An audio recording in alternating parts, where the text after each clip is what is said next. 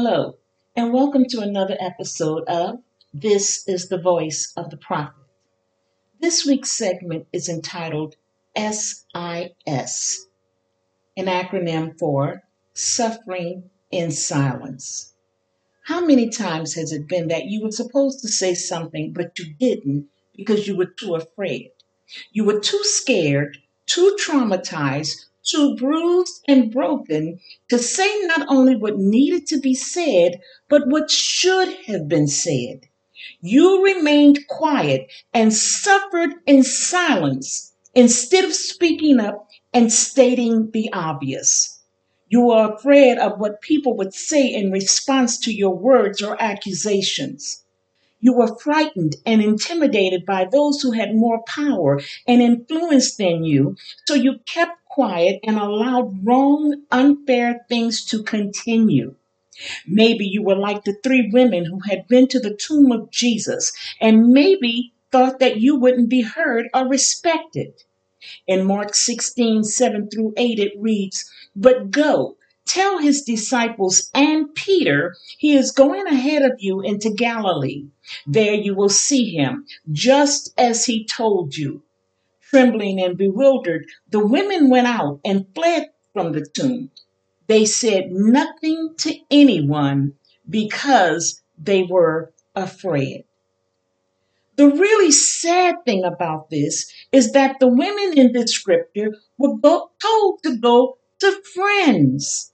They were going to people they knew and who knew them. They were going to individuals who knew and respected them as women of honor, integrity, and character. They were known to be women who walked with Jesus, so they would have also been known not to be liars. Again, there were people of honor, integrity, morals, and character. Yet they were too afraid to speak to men and women that they should have been able to trust and depend on. They were afraid of people that they knew through Jesus Christ, just as Christians are afraid of some of the people they know in church. They are those who are too afraid to open their mouths and tell what they've seen and experienced personally, and that is racism, prejudice, and bigotry. Since the women in the Bible were afraid to speak the truth, they ran.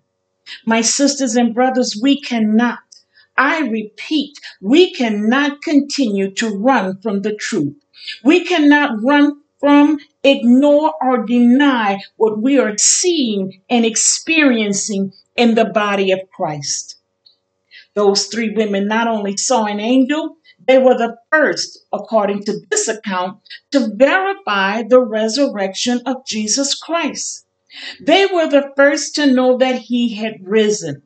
But because of their perception of what people would say, they were too scared to speak up. To a degree, I can understand their fear of the angel. It was something they had never experienced before.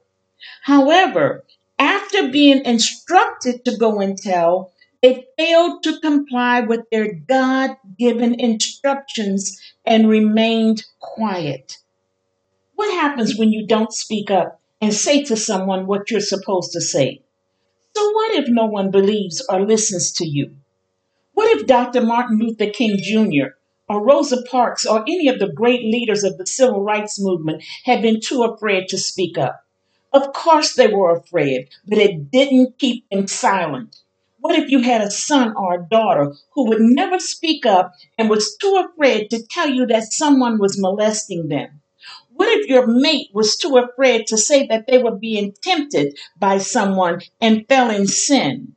What if your siblings would never tell you how depressed they were? Or worse yet, if you had heard God say to you to talk to them about suicide and you didn't? Suppose no one says anything to anyone and we're all just too afraid to speak up. Suppose we all just sit here, do nothing, say nothing, keep quiet, and just continue to suffer in silence. What happens if everyone we knows decides to run from speaking the truth? Let me say this as clearly as I can. We cannot run from what God is telling us to speak. That angel didn't stutter. He was clear and concise on his instructions to the women. He told them to go and tell, but instead they not only ran, but they ran in fear. There are too many in the body of Christ who may not be running physically, but are definitely running, and what they're running from is the truth. They're running in fear from facing the truth concerning racism, bigotry, and white supremacy in the church and body of Christ. We are seeing to some extent in churches around the nation that people are beginning to stand up and are at least willing to admit that this problem does exist. But admitting that there's a problem and doing something about the problem are two entirely different things. There are still far too many who are suffering in silence because others are refusing to confront this demon that's wreaking havoc in the body of Christ. Sisters and brothers, there's the sin of commission as well as the sin of omission. There's the sin that's committed because of what someone does, as well as the sin that's brought about because of what one won't do. In Matthew 25, 41 through 45, it reads, Then he will say to those on his left, Depart from me, you who are cursed, into the eternal fire prepared for the devil and his angels. But I was hungry, and you gave me nothing to eat. I was thirsty, and you gave me nothing to drink. I was a stranger, and you did not invite me in. I needed clothes, and you did not clothe me. I was sick and in prison, and you did not look after me. They also will answer, Lord, when did we see you hungry or thirsty or a stranger or needing clothes or sick or in prison and did not help you? He will reply, Truly I tell you, whatever you did not do for the least one of these, you did not do for me. That's a sin of omission. It's not what they did, but what they failed to do. And so it will be with those who refuse to speak up against the racism and atrocities that are occurring among Christians today. When someone stands to profess their allegiance to white Christian nationalism, they're not only saying that they are white racists, they are also saying that the Bible agrees with them. There are white people who feel that their race is better than any other race, and if that's what they feel and believe, that's up to them. The problem comes when it's seen and experienced as it is now that they are willing to do whatever is necessary to subdue and suppress other races beneath them. That's including using and manipulating the Word of God closely to their advantage and gain. When the women left the tomb, they were too afraid to speak up. I don't believe that it was a matter of the fact that they saw the angel. When Belshazzar saw the hand writing on the wall, the word says that his legs shook, and some sources say that he actually became incontinent.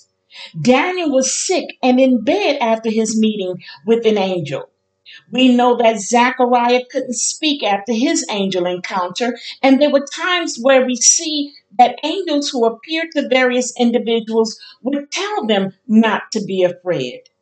That is not what happened with these women. It wasn't the angel that scared them. It was the people who they would have to face with the truth who they were scared of. They were too afraid to speak up and say what they had been instructed to say.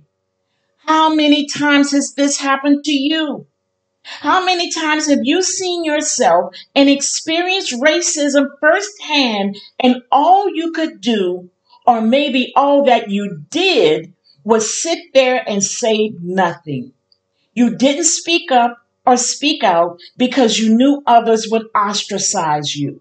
You knew that no one would come to your defense or stand with you. You knew it would be a situation where they would either not believe you or label you as a troublemaker, the racist, or maybe even a liar. They would have turned things against you and stood with the abuser, the real liar or attacker, and made them the victim of your accusations. They would have said that you were in the wrong and that you were the one who was in sin and that it was you who was causing the problems. In fact, they would prefer it that it would be you who was wrong as opposed to actually facing the true wrongdoer. Pretty soon it would become a matter that you would wish that you would really have just kept quiet and remained silent. But the devil is a lie. With all that's occurring in the church and body of Christ, it's time for every person to open their mouth and stop this suffering in silence. There are far too many professing Christianity who are afraid to speak out against the wrongs that are occurring right now before our eyes. But this is only because there are far too many who are willing to accept those wrongs and are willing to deny or face the reality of what's really going on. The women who were supposed to go and tell weren't going to tell a lie, but truth. They were supposed to go and share what would set others free. As Jesus said in John 8 32, then you will know the truth, and the truth will set you free. Remaining quiet gives freedom to no one. It's truth that gives freedom. And in the words of Maya Angelou, and I quote, the truth is, no one of us can be free until everybody is free. End quote. During the time that I was a young wife and mother, wife abusers were not dealt with accordingly. If a woman was being beaten, it was ignored, and oftentimes she was told it was her fault. On one occasion in my first marriage, when my lip was split and bleeding, my face swollen, I called the police. The police came, they saw the blood, they saw my split lip and swollen face, but they told me Oh, the weather was hot and tempers were short. They told me to just calm down and let it go. I had no choice but to hold it in, cry, and suffer in silence. There was nothing I could do or that would be done on my behalf. It was not long after that that I read a story of a judge whose daughter had been beaten by her husband. Needless to say that that woman's father, the judge, was furious and he did not keep quiet about it, nor did he allow the abuser of his daughter to just get a slap on the wrist. Seemingly, it was at that point that things began to turn around for battered wives. It was then that you began to see Phil Donahue, Oprah Winfrey, and the news media speak out against wife abuse in spite of the fact that women have been crying out for years. It took someone speaking up and finally getting the right person to listen when things began to change. What is it going to take in the church and body of Christ for things to change and for people to begin to listen so that non whites will no longer have to suffer in silence concerning the racism and bigotry in the church today? The church needs to begin to speak out with things that will set not just blacks and non whites free, but the entire body of Christ. Pastors, prophets, teachers, and leaders are being exposed more and more as hypocrites because they don't want to admit the truth that racism is a problem in their church. It has been kept hidden and denied for years. The denial of truth should never be allowed, and no one should be afraid to speak it.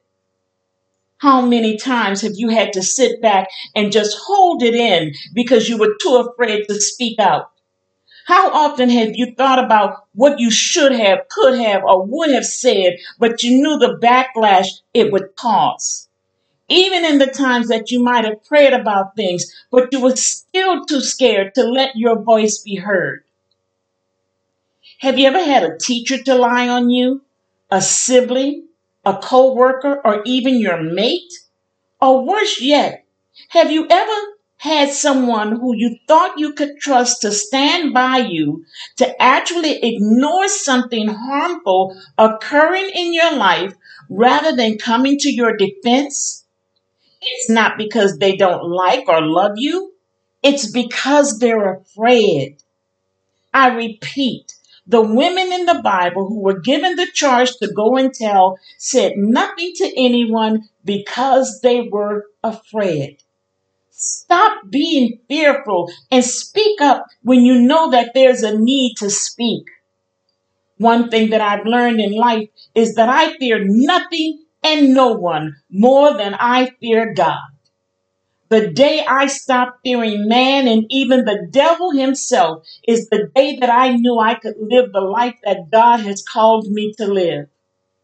I'm amazed when I look back and see how God has literally set me up to live this life of faith. As a young single mother raising two sons, the job I had with an airline ended when that airline shut down. I was then able to procure a job as a skycap working for tips. But I was faithful in my tithe and offerings, and I trusted God. One day God said to me, You've trusted me for tips, now trust me for nothing. My heart was literally in my mouth. I was so afraid, but within the next two weeks, after working as a skycap for over two years, I lost that job as well. From that time on, I had to trust God for everything and never use ploys or strategies to manipulate the body of Christ in order to get people to give to me financially.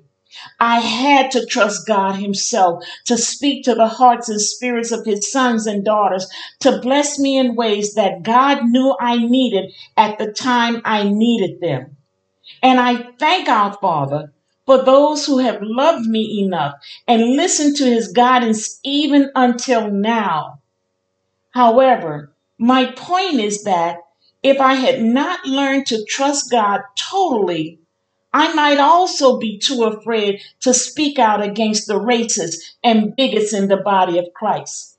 It's quite possible that I would be bound with a spirit of fear that would convince me that if I opened my mouth, that people would stop loving and giving to me as needed.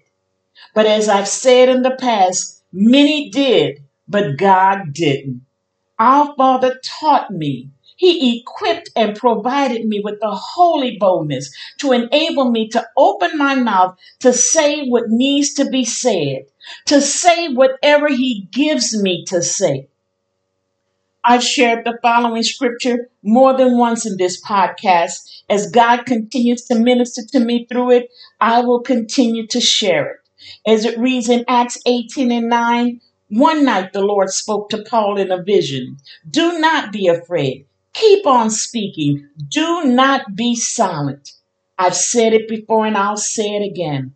I will not be afraid. I will not be silent and I will keep on speaking against racism, bigotry, and white supremacy in the church and body of Christ as God instructs me. Let me say that not being afraid of others doesn't mean being a bully. It doesn't mean that you're ready to fight at, a, at the drop of a hat, but it does mean that you will if necessary. However, Proverbs 29 11 reads, Fools give full vent to their rage, but the wise bring calm in the end. The 20th verse reads, Do you see someone who speaks in haste? There is more hope for a fool than for them. In confronting others with truth, wisdom must be used and one cannot speak in haste. Speaking too fast can leave one in the position of looking like a fool. No one wants to be bothered when speaking to fools, or worse yet, end up being a fool. No one wants to speak to a person who has no wisdom or understanding, and speaking to fools is not worth your time. In this time and season, there is much that needs to be said concerning these matters, but as much as possible, not in anger and bitterness. When speaking to or confronting others concerning racism and bigotry in the body of Christ, we must ask God for wisdom and recognize the right person or persons to speak to in these situations. Racism is not a topic for gossip and unconstrained conversation. It's not supposed to be the whisperings or used as malicious smear campaigns against one another in the body of Christ. But it needs to be discussed in the right way without fear of backlash or reprimands. No one wants to talk about something so significant and crucial as racism that it becomes destructive and ruinous. This is a topic that will cause hard feelings among some because it's not an easy subject. But that's no excuse for it not to be discussed openly and consistently. And believe me, a once a year seminar or conference on the matter is not sufficient. As stated in the past, just as there are continual classes for married couples, teens, singles, etc., there should also be continual classes in the church on racism. I was conversing last week with a very intelligent, beautiful young woman when during the conversation she made a statement to me using the words suffering in silence. Immediately, I felt a great move in my spirit upon hearing that phrase. I knew without a doubt that God was speaking something directly to me. I told her, maybe not in these exact words, but I said that I knew that God was ministering to her concerning that phrase and that I know He will be speaking more and more to her on that particular assignment. I believe it will be in ways that are quite different from the direction He's taken me, but I know this is a move where God is going to pour out among His people who are surely suffering in silence in many ways. At the same time, I did ask her if I could use that expression as a title and topic for this podcast. I cannot even begin to explain or express how these words have moved from just an utterance from her to becoming a labor and assignment stirring deep within my spirit. Thank you, Rashina. It was as though God used those words to open something inside of me that had been literally screaming to get out. It was those words, that statement, that has hopefully allowed me to be able to share with you who are listening a different view and aspect as to what's happening in the church today. There are far too many who are sitting and suffering in silence because they're too afraid to speak up and speak out against the racism, slights, and offenses that are being suffered but not addressed in the church. And at the same time, when something is said, or if it's if it's brought to the attention of the leadership, the person is labeled as a troublemaker, agitator, or instigator. They are those who prefer, would prefer that if someone is standing on your foot in a high heel stiletto shoe, that you would just stand there and let them. As far as they're concerned, just keep quiet, don't say a word, and suffer in silence. Granted, there are some things that are best left unsaid or that perhaps really just don't need to be addressed. Yet there are other things that shouldn't be and can't be ignored, especially in the church. In the 10th verse, it says that Mary Magdalene did go and tell the disciples that Jesus had risen, but they didn't believe her. And if, if they didn't believe her, then they really didn't listen or do anything with what she said to them. The other two women are not even mentioned again, so it would seem that they continued in their silence. We cannot allow it to be this way in the church today. When someone is saying there is racism and bigotry, we must not only listen, but then do whatever is necessary to address it openly whether someone will be believed or not, whether someone listens or not. The option to say nothing is not on the table because we can no longer suffer in silence. Thank you so much for listening to this week's episode of This is the Voice of the Prophet. I ask that each of you would share this podcast with others and always remember that it's available for listening on every podcast server and app. I continue to ask you for your support through your prayers. You can contact me through my email at amiteeagle at charter.net. That's A M I T E E A G L E at charter.net and through the Facebook post or Facebook Messenger. Thank you again for your prayers and support, and may God bless each and every one of you.